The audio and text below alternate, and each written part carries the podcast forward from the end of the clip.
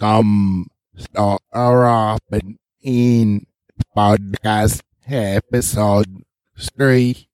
I am the how boys say hello, Kyle, Uh, hello?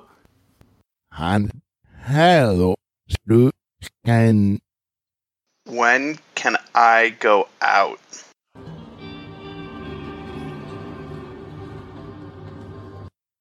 Uh, guys uh what's what's happening i i i was i thought i was asleep and now i'm sitting in front of a microphone are we are we recording the podcast right now I, I, I think so, yes.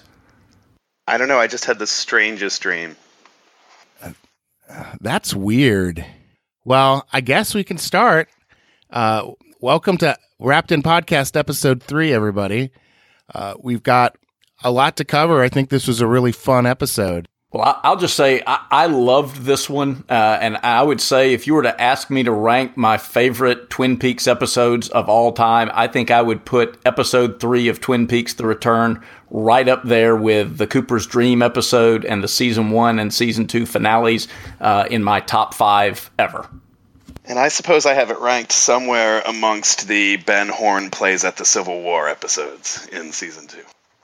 Wow! wow Okay. wow ken wow We'll get there. We'll That's that's that's that's intense. Okay, good, good, right. So we start out, and the first place we go is Coop is falling through the stars. We see this sort of weird scene of of water and like a, a sort of splash of some sort of purple stuff. I kind of forgot about that scene the first time I watched this episode because I was so wrapped up in what was happening from minute to minute. But when I rewatched it, I thought it was kind of striking. It kind of seems like the opening sequence to Orphan Black. It's gorgeous. I really like looking. Yeah, I agree, Ken. It's it's just this really neat image, and and what I wonder is with it with it being purple, how did this look to to Doctor Jacoby watching at home?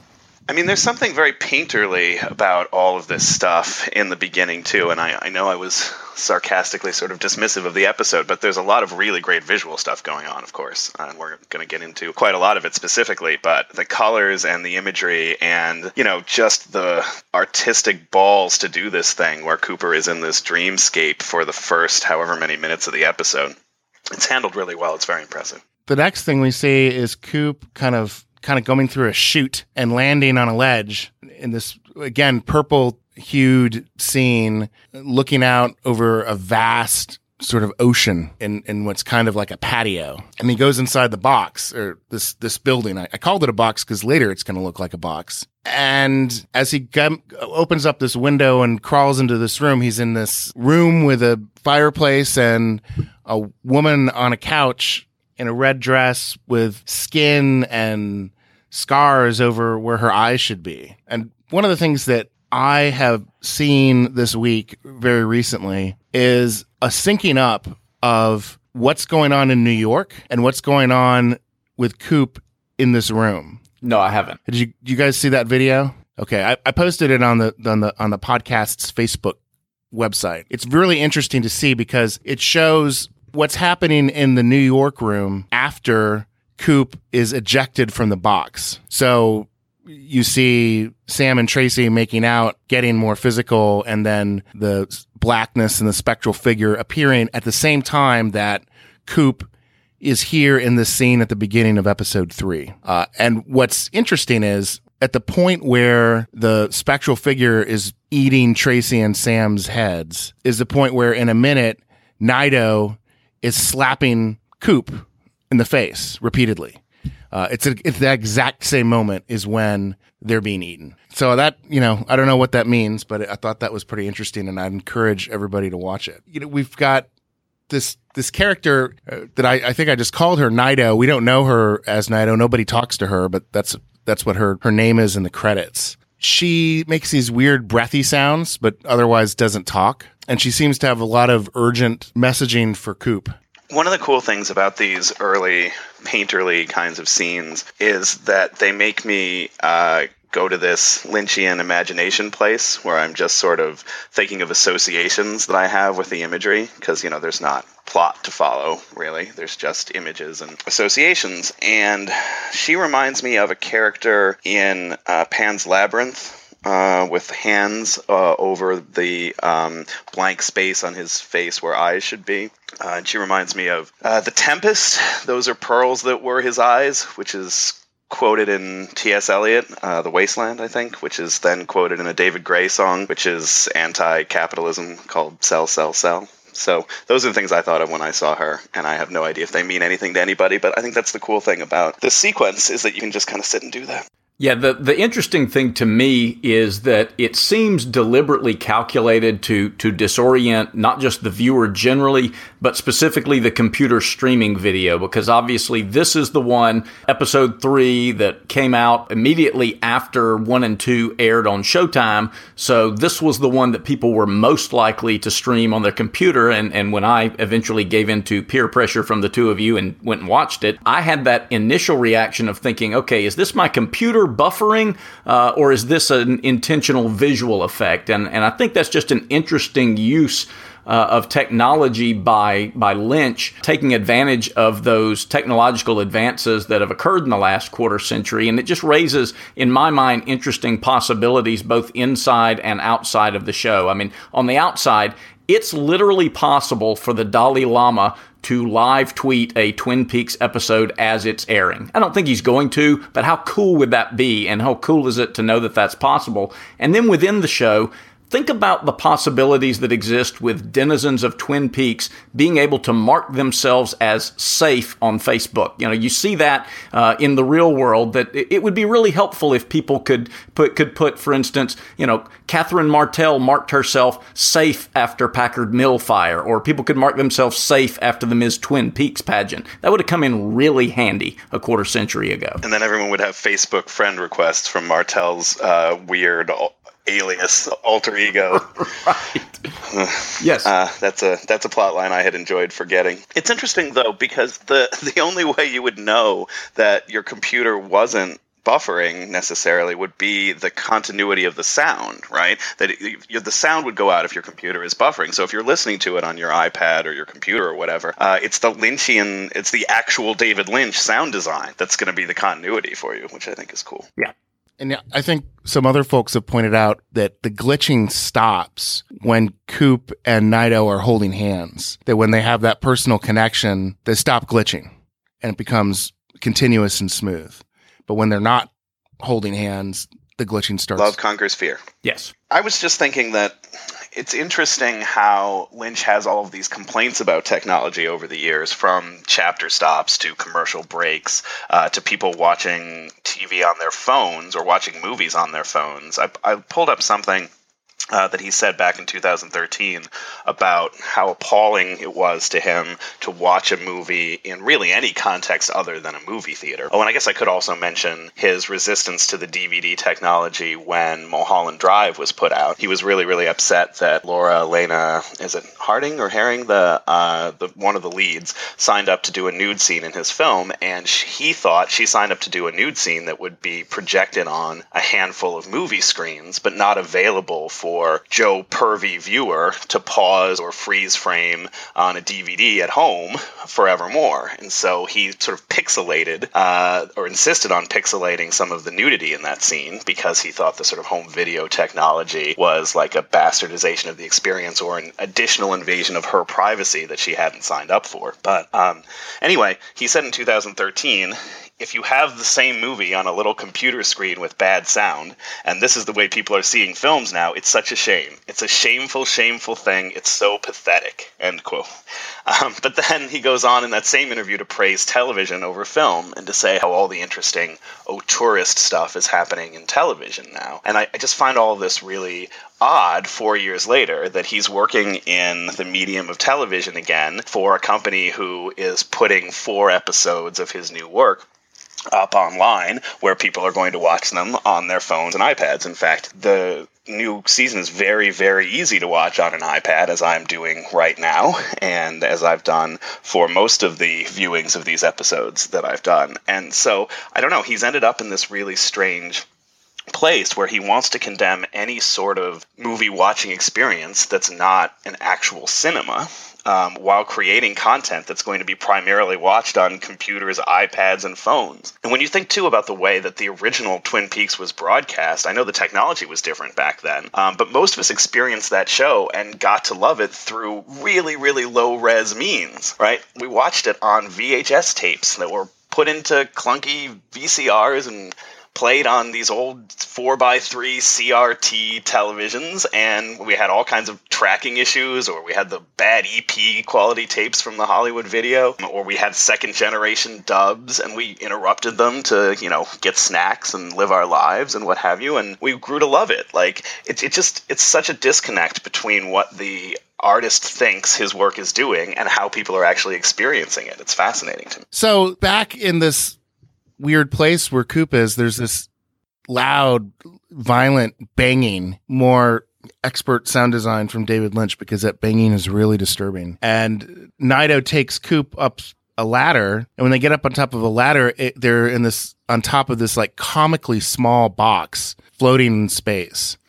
Um, I, I don't know about you guys, but the first thing I thought of was a TARDIS. Sure, it's bigger on the inside. Exactly.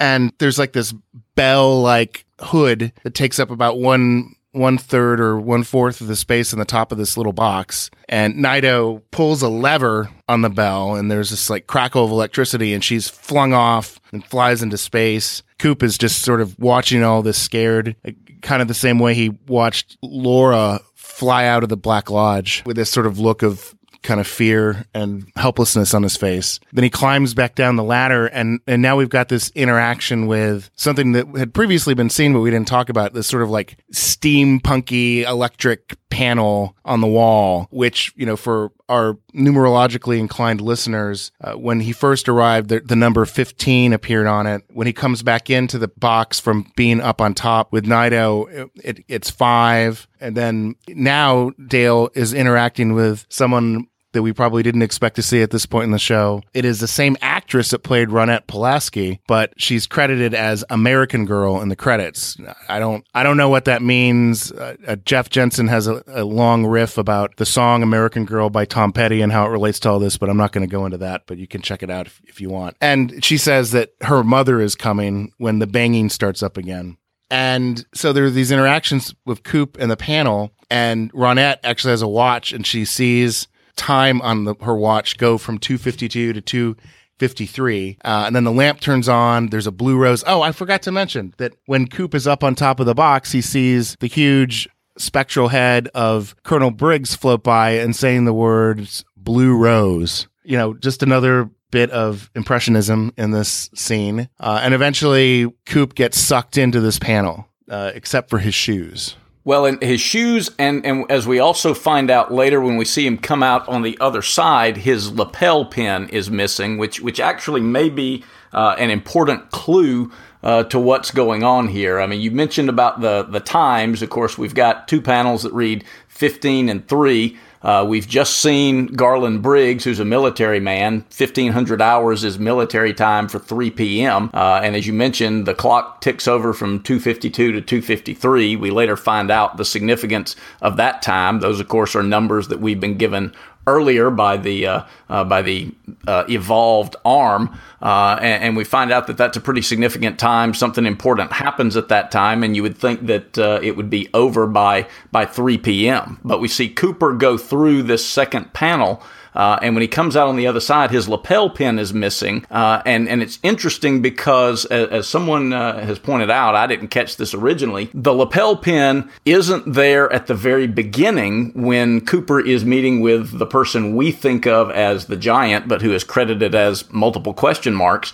And Cooper's not wearing the lapel pin there when he's told these things and he says, I understand. And, and of course, up until now, Cooper hasn't really shown a great deal of, of understanding. If anything, uh, he's appeared befuddled a good bit of the time. Uh, and so we may be seeing a later scene uh, after Cooper has come to understand all these things that are still confusing uh, both to him uh, and at this point to us, really. Yeah, I'd like to raise a question, which is what uh, is Cooper trying to accomplish here? Or rather, is he able to alter what's going on? Can he succeed or fail? Is he doomed in this sequence, or are there moves he can make? I, I guess I started thinking about it like a quest or a video game or something where you're in this foreign realm with these clues and to a puzzle you have to solve. Could he have gone a different way? Could he have fallen out in, of the top of the box or fallen off of the top of the box in space and ceased to exist? Could he have failed to get back to our reality? What what are the stakes, and is he succeeding or failing? We have a a helper in the form of Naido and then the American girl telling Coop to be quiet, leading him up the, the ladder, and then, you know, telling him that he needs to go because the American girl's mother is coming. Any guesses as to who her mom is? No, but wait, is, is Naido definitely helping or is she an obstacle? I wasn't sure which side she was on to the extent there are sides. It does seem like the Ronette character, the American girl, is trying to help him, but I'm not sure. And then later in the episode, or in the next episode, we're going to learn that Cooper has been tricked right? Philip Gerard says that he's been tricked from uh, the Black Lodge. So, you know, I didn't know if that referred to something that went on before he was in this realm, before he was out in the violet space, or if it was something that happened with Naido or the American girl. Could he have made a different move and come back to our reality more in possession of his faculties, or ended up in some complete other place, or shown up at the right time instead of the wrong time? Right. Yeah, and I don't know the answer to that, but you know when you when you're looking at these two characters, you've got Naido, who obviously her her most distinguishing characteristic visually is the fact that her her eyes appear to be shown sewn shut or non-existent, or uh, and and that of, of course has to be taken as in some way uh, a callback to the murder victim in South Dakota and, and Phyllis, the woman that uh, Evil Cooper shot because both of them had their eyes uh, very deliberately taken out. Uh, I still think of her as Ronette because it's the same actress. I think it's interesting and maybe a little bit odd that she's credited as American Girl. When, when you ask me who American Girl's mother is, uh, my assumption is she's the David Lynch remix of American Woman. So whether there's a good way out for Cooper, I don't know. He's been dropped into non-existence, so I'm I'm thinking that uh, really anything that leads you back to existence is probably a good option. Yeah, I mean, I think well, I, I think that her mother is Laura. R- regardless, Naido clearly doesn't want Coop to go into the panel too soon, or she seems to not want that. Uh, she starts kind of slapping him in the face when he gets close to getting sucked into the panel early before they go up on top. And so uh, maybe that's a question. What would have happened if he had gone through early? Uh, would it have prevented Bad Coop from enacting his scheme? Would it have attracted the attention of the spectral figure in the box that at that very same moment was eating the heads of Sam and Tracy in New York? I mean, we, we obviously don't know. Right. I mean, it's all sort of back to my fundamental question about the administrative governance of the Black Lodge and related realms. Like, I still don't know to what extent these things are malleable at all. Do these things run according to their own principles and you get pushed through them like uh, a piece of piecework on a conveyor belt, or do you uh, have some agency over what's going on? Also, 315 is Coop's room at the Great Northern. Right. And we saw we saw 3 and 15 appear on that panel. Yeah, I like that. That's cool. Yeah, it is so then we were now we're we're in in South Dakota where Bad Coop is driving down the highway and his clock reads 253.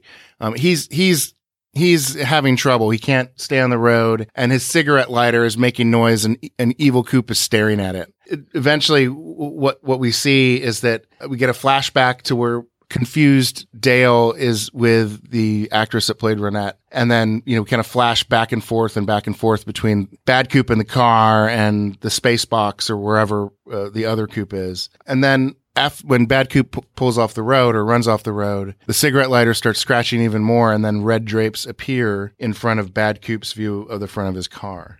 Well, it's interesting to me. All of this stuff gets tied into electricity. I mean, we've got Cooper when he first approaches the panel appears to get an electric shock. We've got Naido going up on top of the space box, pulling the lever, and there's clearly some electrical uh, response to that. Obviously, going back to the previous episode with the appearance of the mutated arm, the evolved arm, and there appears to be electricity surrounding it. And we see Evil Cooper looking at the cigarette lighter uh, as it's crackling and and eventually uh, the good Dale comes out through an electric socket. And I, am wondering, is Bad Cooper concerned that if his his plan fails and he's sucked back into the Black Lodge, is Good Cooper going to emerge through his cigarette lighter. Is that what he's concerned about? And is that, if, if Ken's right, uh, that Naido may not have been a friend, uh, is that where Cooper would have gone if she'd gotten out of the way and he'd gone through the first panel instead of the second one? For a smidge of time, the lighter itself does appear to resemble that lapel pin that we've discussed. I'm just noticing. Really?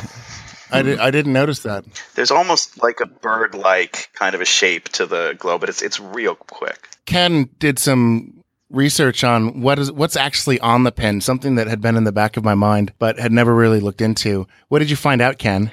Well, it's definitely a bird of some kind. People have screen capped a whole bunch of images of it, and you can see the wings of the bird curling around to form uh, like an arc over its head. And some folks have associated it with uh, a Tibetan representation of the phoenix myth. Obviously, the Tibetan thing would have a particular resonance for Cooper's character. Some other folks say it's the crest of a clan in Japan, the Mori clan. I think that it's a it's a crane that is a, a uh, crest of that clan. To me, it looks like the uh, Battlestar Galactica pin from the uh, the new series, the remake of the series. Um, I, I, like the phoenix imagery a lot. I mean, a, a, Tibetan representation of the phoenix myth has so many kinds of resonance for Twin Peaks, both old and new. And of course, right. what we're getting here is Cooper reborn in in one sense or another. Um, one of them is sort of burning, and the other is sort of rising from the ashes. So uh, I like it quite a bit if that's what's actually going on. All right. Yeah, it's interesting that you mention uh, a bird imagery. You're right. Tibet and the phoenix rising. I mean, there's a there's a lot of resonance to that. Uh, but when you say a bird and you're talking about Cooper, the first thing I think about is the fact that Cooper doesn't like birds. Uh, there's also a, another piece out there on the uh, the 25 years later website, a piece by Eileen Michaels, uh, who's who's undertaken a similar type of analysis uh, to Ken, and and in looking at it, uh, she thinks that there's a change in the pins over the course of these first few episodes, and that at one point the pin resembles the the starburst pattern on the uh, floor of the Silver Mustang Casino that we're about to get to in a little bit, uh, which of course has particular resonance for what becomes of Good Cooper when he comes out the other side. That's cool. Yeah, and you know, back to the theory that you kind of proposed a minute ago, Kyle. I, I think that's plausible. It does seem like Bad Coop kind of waits to keep the garmonbozia that he's about to throw up. Uh, he tries to keep hold it in until he confirms that Dougie's in the Black Lodge. So he has that vision uh, in front of him. Uh, that once once right. he pukes out the garmonbozia, then the Black Lodge knows that it's time to come get him. And since he was able to get Dougie to puke it up first, the Black Lodge took him uh, instead of Bad Coop. Yeah, he who pukes first loses. Yeah, I don't know. That's always the case. Uh, I've seen people come back. come back and do much better after puking first. it's been a long time though. Yeah. Uh, before Dougie was throwing up, I, I, forgot to mention that he's, you know, obviously wearing an owl ring, uh, and his left arm hasn't been working very well, uh, not unrelatedly to the fact that he is wearing the ring. We know that the owl ring, in the case of Laura, seemed to be how she got there uh, into the Black Lodge instead of being taken over by Bob at, at, at, the exact moment that she died. And we know that Teresa Banks had an owl ring. Uh, and we know that that owl ring appeared, you know, in, in Fire Walk with Me. So I, am wondering if it was integral to Bad Coop's plan or extra insurance to get the Black Lodge to take him because uh, it seems like it wasn't necessary for him to be wearing the owl ring. I don't know. Well, but if, if you've got two versions of Cooper in the world at this point, you've got the real Cooper, obviously somewhere outside of our plane of existence, but you've got uh, you've got Dougie and you've got Evil Cooper, and Evil Cooper is the one they're looking for. I mean, anything that's going to draw their attention to Dougie uh, for them to pull him in instead of the one they're actually going for. I mean, I, I can I can see that, and it certainly looks like he's done everything he can possibly do uh, to prevent what seems like a pretty unpreventable uh, deadline from hitting him. I mean, this is sort of like uh, Cinderella knowing that midnight is coming and finding somebody else uh, to to stick in the carriage before it turns back into a pumpkin. So I, I would think if you got an owl ring, yeah, you use it to keep yourself out of the Black Lodge my take generally on Dougie is that he's the Philip Gerard. He's the Mike to Evil Cooper's Bob, and that either Coop uh, from the Black Lodge has managed to create him to serve as a check on uh, Bad Cooper, or the Black Lodge itself, in its habit of creating duplicates, doubles, and doppelgangers, has done that he seems to be much worse at his job of tracking down Bob than Philip Gerard was when he was Mike, because uh, you know he's he doesn't seem to be particularly involved with him or close to him or uh, have any idea what's going on with Bad Coop. Uh, it wouldn't surprise me if Bad Coop had no idea that Dougie Jones existed. Uh, on the other hand, Philip Gerard was a chemically inhibited shoe salesman for a long time, right? Uh, so I don't know that he always knew what he was doing either. But I just assume the owl ring came along with the territory of trying to balance out the evil malevolence of uh, Bad Cooper in the world, giving him some sort of a tool or, or source of power to do that, however ineptly he might be wielding it. So, under that theory, who's trying to kill him? Who's trying to kill whom? Dougie or whoever's in Dougie's house. Oh yeah, no, great question uh, because if if if Bad Coop doesn't know about Dougie, which I I mean I think that's an interesting theory. The Philip Gerard uh, comparison is potentially very apt, but I do think that Bad Coop has put this in place, has put Dougie in place to go into the Black Lodge instead of him. Yeah, and I would agree with that. That was my reading of it as well, uh, because he's clearly waiting on something. Again, you'd mentioned about how it looks like at the same time Dougie is getting sick at his stomach, uh, Bad Coop is having to hold all this garmonbozia and motor oil inside himself uh, until he sees that Dougie is in there. So I think clearly he's aware of Dougie's existence. Uh, you know, of course, when we get Mike giving a fairly uh, straightforward bit of, of narrative exposition when Dougie shows up in the Black Lodge in the next scene, you know, he, he says someone manufactured him, but he doesn't say who. He may not know who manufactured Dougie, uh, but certainly there was a purpose. And, and the way I read it was Bad Cooper manufactured him so that there would be someone to be sucked into the Black Lodge in his place, and with the expectation that the good Cooper would then come out and replace him, uh, he's got these people positioned in the neighborhood uh, to shoot him when he when he goes out, so that at that point it fulfills what Mike has said about how one of them has to die. Uh, Evil Cooper wants Dougie in the Black Lodge uh, and wants uh, good Cooper dead, and now he's the only Cooper left, and he doesn't have to worry about going anywhere. Here's my slight refinement on the Mike Bob duality idea. Mike and Bob are yin and yang, they're forces of, of good and evil, and they exist uh, in flux with each other over not just the earthly plane, not just the Black Lodge, but all dimensions of the Marvel multiverse. And when one is sort of ascendant, the other is descendant accordingly, uh, perhaps across all planes and, and all realities. So while evil is ascendant for the moment, while Bob is more powerful, Mike is less powerful, and that would explain how Bob, in the form of Bad Cooper, could know that the Mike Force is out to get him and is out to figure out what he's doing or counter him out or become ascendant again and make sure that he goes back to the Black Lodge where he can wreak less havoc. And so he's got plans in place, including the assassination of Dougie Jones, who is currently embodying the Mike power. The Mike power is so weak at the moment that Dougie Jones doesn't even know what he's doing or have any plans afoot to foil Cooper uh, because, like Philip Philip Gerard up until a certain point when he became uh, quite woke about what was going on in the original series. You know, Dougie just uh, doesn't know what's up. Well, and the other thing that I would add to bolster that theory is that my reading of it is clearly the most straightforward and most obvious reading, which is almost certainly wrong.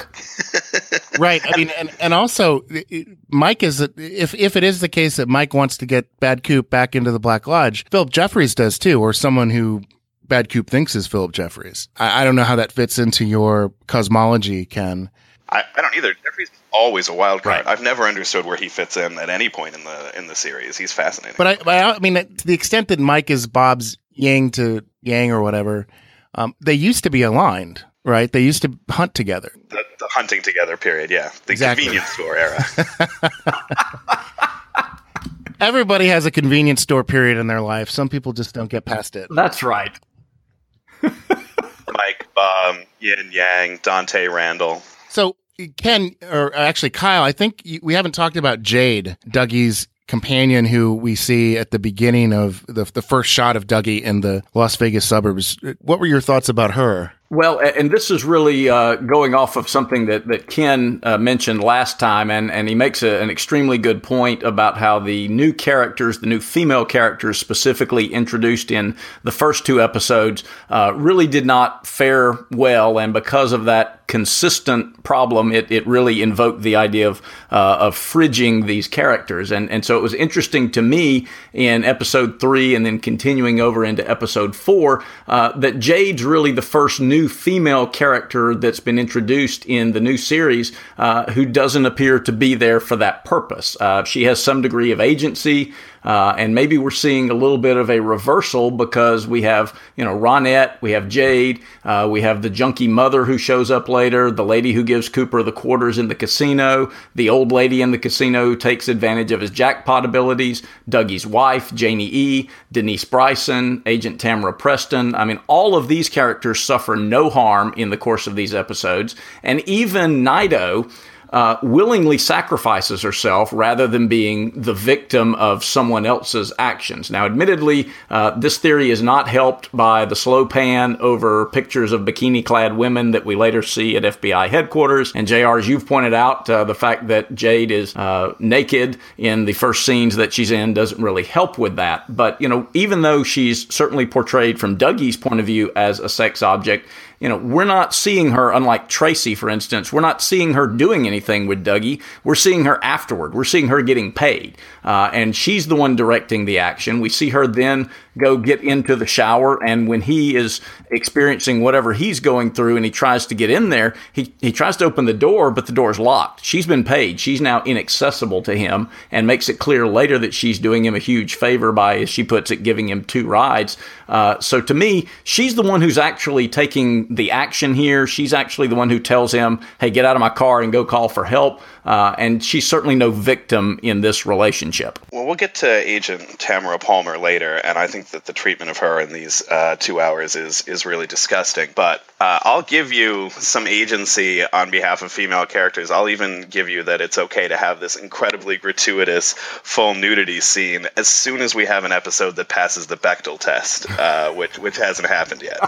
okay, fair enough. And can you mention the the the mother across the street or a parent mother, we, while this is going on, or actually after Dougie and Jade leave, a little a boy sees some people put something underneath Dougie's car, and we see this uh, woman who appears to be strung out on various drugs, drink some whiskey and take a pill and scream 119 over and over again, uh, which Kyle, you thought that may be foreshadowing Cooper's need to call for help, but run through the Black Lodge, which is why it's reversed. Yeah, I mean she's she's saying one one nine, and obviously we've got a lot of important three number combinations in the course of these first few episodes, uh, and it may be one of those. But it just was interesting to me that one one nine is of course nine one one backwards. Uh, the very next scene we cut to after her, we see the highway patrol arriving at Bad Coop's wrecked car with lights and sirens going, and and as you mentioned, uh,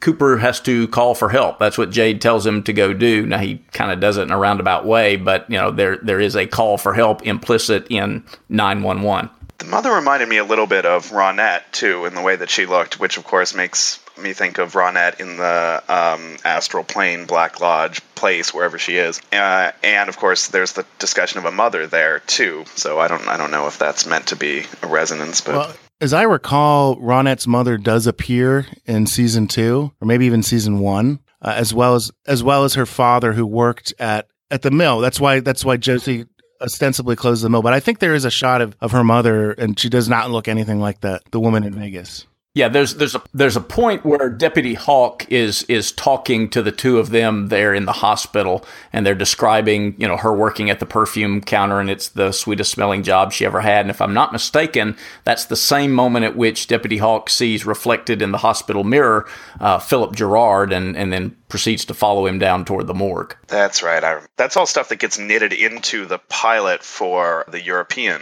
pilot. I think when they wanted to turn it into like a movie, they could show as a one-off on European TV, and they added a bunch of stuff in about Bob that ended up getting seeded into future episodes in the U.S. I remember the brief period of time where that was the only version of the pilot you could rent at a video store. Right. That that was more than a brief period of time. That Yeah. was Yeah, no, years. yeah, you're, Uh, you're- actually, you're right. You're right. You're right. It was it was infuriating. I learned to like it though. I, I have a great affection for the European pilot. So we get a brief reprieve of Hawk deliberating over whether or not it's about the bunny, or is it? No, it's not about the bunny. It is. Um, it's a kind of ridiculous scene, uh, but you know, it, it's it's weird because it's almost like a, a caricature of the more organic humor we saw in seasons one and two of Twin Peaks. I'm on record as saying I hate all of these scenes in which Andy and Lucy and Hawk look like morons. So I'll I'll just uh, note that my objections are already on the record and let Kyle talk. And I agree with Ken on this one particular. I mean, I like the the bit with the idea of the chocolate bunnies, which of course we have Cooper, you know, recording to Diane about. Uh, so that part itself is is kind of neat. Uh, but as with everything that was a callback in these two episodes to the original series, whether it was the humor over the chocolate bunnies uh, or later Bobby Briggs' reaction to the sight of Laura's prom picture, it was just over the top, and, and it was it was neat. Um, it, it, kind of recaptured a little bit of it, but it was uh, caricature is exactly the right word for it, and and particularly. You know, Andy and Lucy were never the brightest bulbs, but but Andy was you know a good-hearted guy, and Lucy at least went and got a book about Tibet so she could learn about what Agent Cooper was discussing. You know, she wasn't misunderstanding the concept of how the telephone worked, and at this point, uh, Andy and Lucy are now Joey and Phoebe level stupid, and and that does bother me that they've taken them to that level. You know, it could be that they've got lead pipes in their house, but their son seems to be doing okay. Or maybe not. I don't know. yeah, is that how you interpret that? Yeah. Yeah, I don't know that he would have the uh, ability to ride a motorcycle in terms of balance. But and then the, next the next scene we get is Doc uh, outside of his trailer wearing a gas mask.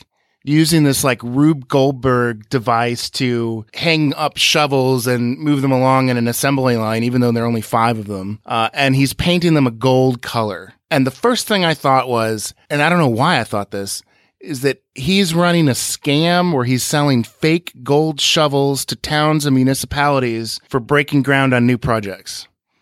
Uh, and I defy any of you to come up with a better explanation than why he would be painting those shovels gold. That's great. I give that an A plus. Yes, absolutely. All right, you heard it here first. The Nixon Presidential Library and the Golden Shovel Scam, wrapped in podcast first. Now we are about to be introduced to Mr. Jackpot. Jade drops off Coop at the Silver Mustang Casino, and we proceed to what may be one of the greatest scenes in the history of Twin Peaks. You, you know, it's just amazing. Coop is is really disoriented. He barely understands how to get out of the Jade's Jeep. Kind of wanders into the casino with five dollars to call for help. The security guard directs him to get change from a casino cashier. The cashier, who I'm pretty sure is wearing a green owl ring Yeah. proceeds to give him a cup of quarters. He watches somebody else win a jack and proceeds to get uh, 29 mega jackpots. Is that right?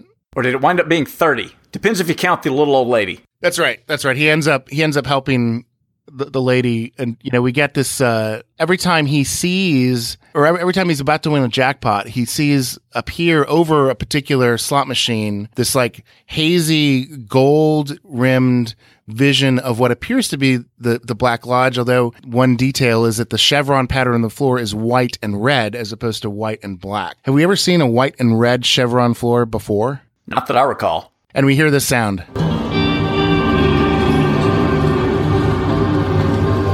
That kind of uh, guitar chord with the vibrato arm making it all wavy at the end. That we we hear that tone in the Black Lodge in seasons one and two, and I think in Fire Walk with Me. Anyway, Coop Coop helps a, a somebody who is initially quite jealous of his winnings win a jackpot of her own and, and we see him smile when she wins which is interesting i in these scenes of the confused coop the first thing that came to mind for me was the movie starman a john carpenter film from 1984 where uh, this uh, ball of light alien comes to earth trying to make contact because he thinks we're going to be friendly but he's been shot down by a colleague of colonel briggs and proceeds to clone create a clone of the deceased husband of this widow and the the clone the, the actor is Jeff Bridges and he he becomes a clone but he, he he can barely talk and has to sort of learn how to be a human and in, engage with the world over the course of the film. Uh, and I couldn't stop thinking of Coop for some reason,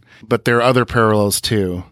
Yeah, I viewed it very much as Rain Man just because of the association with, with Dustin Hoffman's character, you know, being able to count cards and help out in a casino. And the neat thing about it is you've you've got this humorous exaggeration of of the the childlike innocence and the the wonder at the world around him that we saw in uh, Cooper in the original series. And the neat thing about it is we've seen him in several different variations, but so far Kyle MacLachlan really hasn't played straight up original series Dale Cooper, but he's played little bits and pieces and elements of it, which I think is just fascinating. It is fascinating, but it really doesn't work for me. I have to say, I wish I found these casino scenes funny. They go on way too long, and they rest on a premise that I just have a hard time dealing with. It's a little bit like uh, The Sixth Sense, except in comedy. Um, and I, I, suppose this involves ruining the famous twist ending of Sixth Sense for anybody uh, that hasn't seen it. But the deal is, you know, Bruce Willis was dead all along, and it's one of these things where if you go back and watch it, even um, for two minutes after you know the twist ending, you're like, well, the first time he went to get coffee, somebody would try to talk to him about the coffee, and he would realize that they couldn't see or hear him, and that would be the end of that. Like he would he would know that he was dead in like minutes. He couldn't have the whole action of this movie. That makes no sense. Uh, here, it all rests on people not telling the Dougie character, "Hey, Dougie, you don't look like you at all. You seem as though you've had some sort of a massive stroke." right? Like, um, it just I, I can't buy action that anybody is having with him that doesn't involve them telling him something is seriously, seriously wrong and he should immediately go to a hospital. And I understand like that's the joke, and I'm totally failing to um, pick up on what what Lynch is trying to do here, but uh, it just I can't get past it. Well, not to be argumentative, Ken, but that is in fact what Jade said to him. That she thought he had a stroke. Right. Yeah, but she says it like um, as the eighth or ninth thing that she says, right? I mean, I've been waiting for her to say it for um, I don't know, like seven entire minutes before she actually brings it up. Like you're right, um, and and she has a little bit of plausible deniability because, of course, she's trying to extract herself from this situation right. with uh, a client. So uh, I I get her a little bit, but like every interaction that he has in the casino, I felt like a casino employee should have called the hospital. I felt like you know we're gonna get uh, Ethan Suplee later, right? And uh, I think it's Ethan Suplee, right, and his uh, and his wife uh, with the hot dog talking to him. Like I just thought the first thing they should have said is "What's wrong with you?" Like it's it's it's just like grating to me, you know. And and I get it. Like you're supposed to put that aside and just laugh at what's going on, but I, I have some sort of a hang up. No, I think there's more to it, Ken. I, I think that uh, what's a better mark for a casino than somebody who's mentally disabled? Right. Why, why, why on earth would they turn him away? They don't turn away, you know, a woman who appears to be homeless spending what money she has on a slot machine. Of course, they're not going to you know, turn away somebody who may have had a traumatic brain injury. Okay, but this is this like, is like he's never going to know when to stop playing. Yeah, but this is requiring us to do an awful lot of the work for the narrative, right? It's an it's an awful lot of like uh, fan wanking. I mean, at a certain point, and I don't want to get too far ahead, but he's going to be home with his wife, who doesn't seem to notice for a very long time, for many hours and overnight. Like, uh, your wife would be the first person to be like, "This isn't you. You don't. You shouldn't seem this way." I mean, that my thought as Coop or walked into the casino was this is weird. Why would they let him walk in? And but I I easily answered it for myself because this is a casino and they don't care about people. Well, the the other thing to me that's interesting, and, and Ken, I'm with you all the way on this, but It's just curious to me that this is the thing that we're, we're getting hung up on. We're fine with the idea that Mike chopped off his arm, which later evolved into a midget that spoke backwards, and then later evolved further into a large electrical tree with a brain that has a doppelganger that's evil that dropped Dale Cooper down into non existence, from which he fell onto a porch overlooking the ocean that turned out to be a box floating in space with someone's mother banging on the door, and then he floated through an electrical panel and appeared in a house where a guy who had been manufactured manufactured for a purpose just puked so that he could get sucked back into the Black Lodge. And this is the part that's bothering you? Yep. Yeah, I, I hear what you're saying, um, and when you put it that way, it sounds absurd. But it, there's an old episode of The Critic, which is a brilliant, short-lived animated series uh, starring Jon Lovitz, where the critic's father is mentally ill, and he has thrown all of the silverware up onto the ceiling and like glued it there, and then he's done the same thing with his pets. So like the dog's paws are glued to the ceiling, and they're just like howling forlornly from the ceiling. And the critic Jay says to his dad, Dad, I understand the silverware, but the pets? And his dad says, You understand the silverware? I, I, suppose that this uh, this Dougie stuff is really like my you understand the silverware moment. Like there's there's no reason for me to buy garmonbozia, but not Dougie Jones, and yet here we are the last scene of this episode is a is in Philadelphia where we're pleased to see Gordon Cole as well as Albert and the newly introduced special agent Tamara Preston, who are discussing some other unrelated case. Uh, the congressman's dilemma, uh, th- where you know there's a set of clues and it's just kind of left there for other agents to figure out that we'll never see again. We assume, but then Tamara has been looking into what happened to our friends in New York and shows photographs from the scene of Sam and Tracy's mutilated bodies and tells them that there's the, the cops don't even know who owns the building. There's no forensic evidence whatsoever. And at that point, Cole gets a call and is told that Cooper's on the line. And then we go into Gordon's room. He takes the call and finds out that Cooper is in South Dakota. Uh, in his office is an enormous and terrifying picture of an atomic bomb exploding, uh, as well as a framed uh, portrait of Kafka. Uh, we know that Kafka is one of David Lynch's favorite artists, or writers rather, and has attempted to make some sort of film of the metamorphosis on multiple occasions without success. Uh, and then we basically the show. Uh, as we as we know, it ends with Gordon saying that he's going to be in South Dakota for a 9 a.m. interview with Coop. And then at the very end, we're back at the Roadhouse, uh, and a band called the Cactus Blossoms uh, plays, and uh, they are a a great band. I mean, it's this is they're they're like if like No Depression magazine were to be like transformed into like the platonic ideal of of a band uh, in, in, that venue, it, w- it, would turn out to be the Cactus Blossoms. It's a really great song, uh, and I'll you should check out the lyrics. Maybe I'll post them uh, with the podcast because they are uh, evocative of a lot of things that are going on in the show. And before we end this episode three and start talking about episode four, do any of you have any final thoughts to add? I have two personal connections to the uh, ending sequences to note, um, and I think I'd like to do a quick Ken's Beverage Corner. Excellent. Sounds good.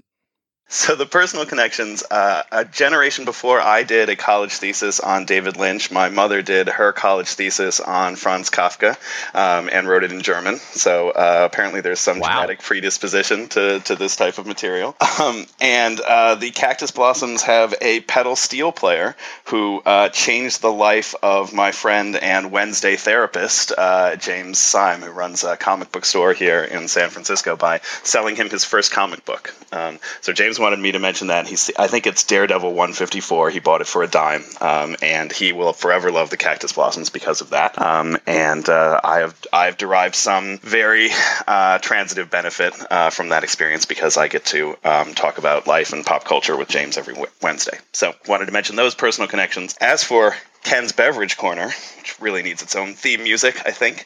Uh, I, I, want to talk about uh, the. Hello! Perfect.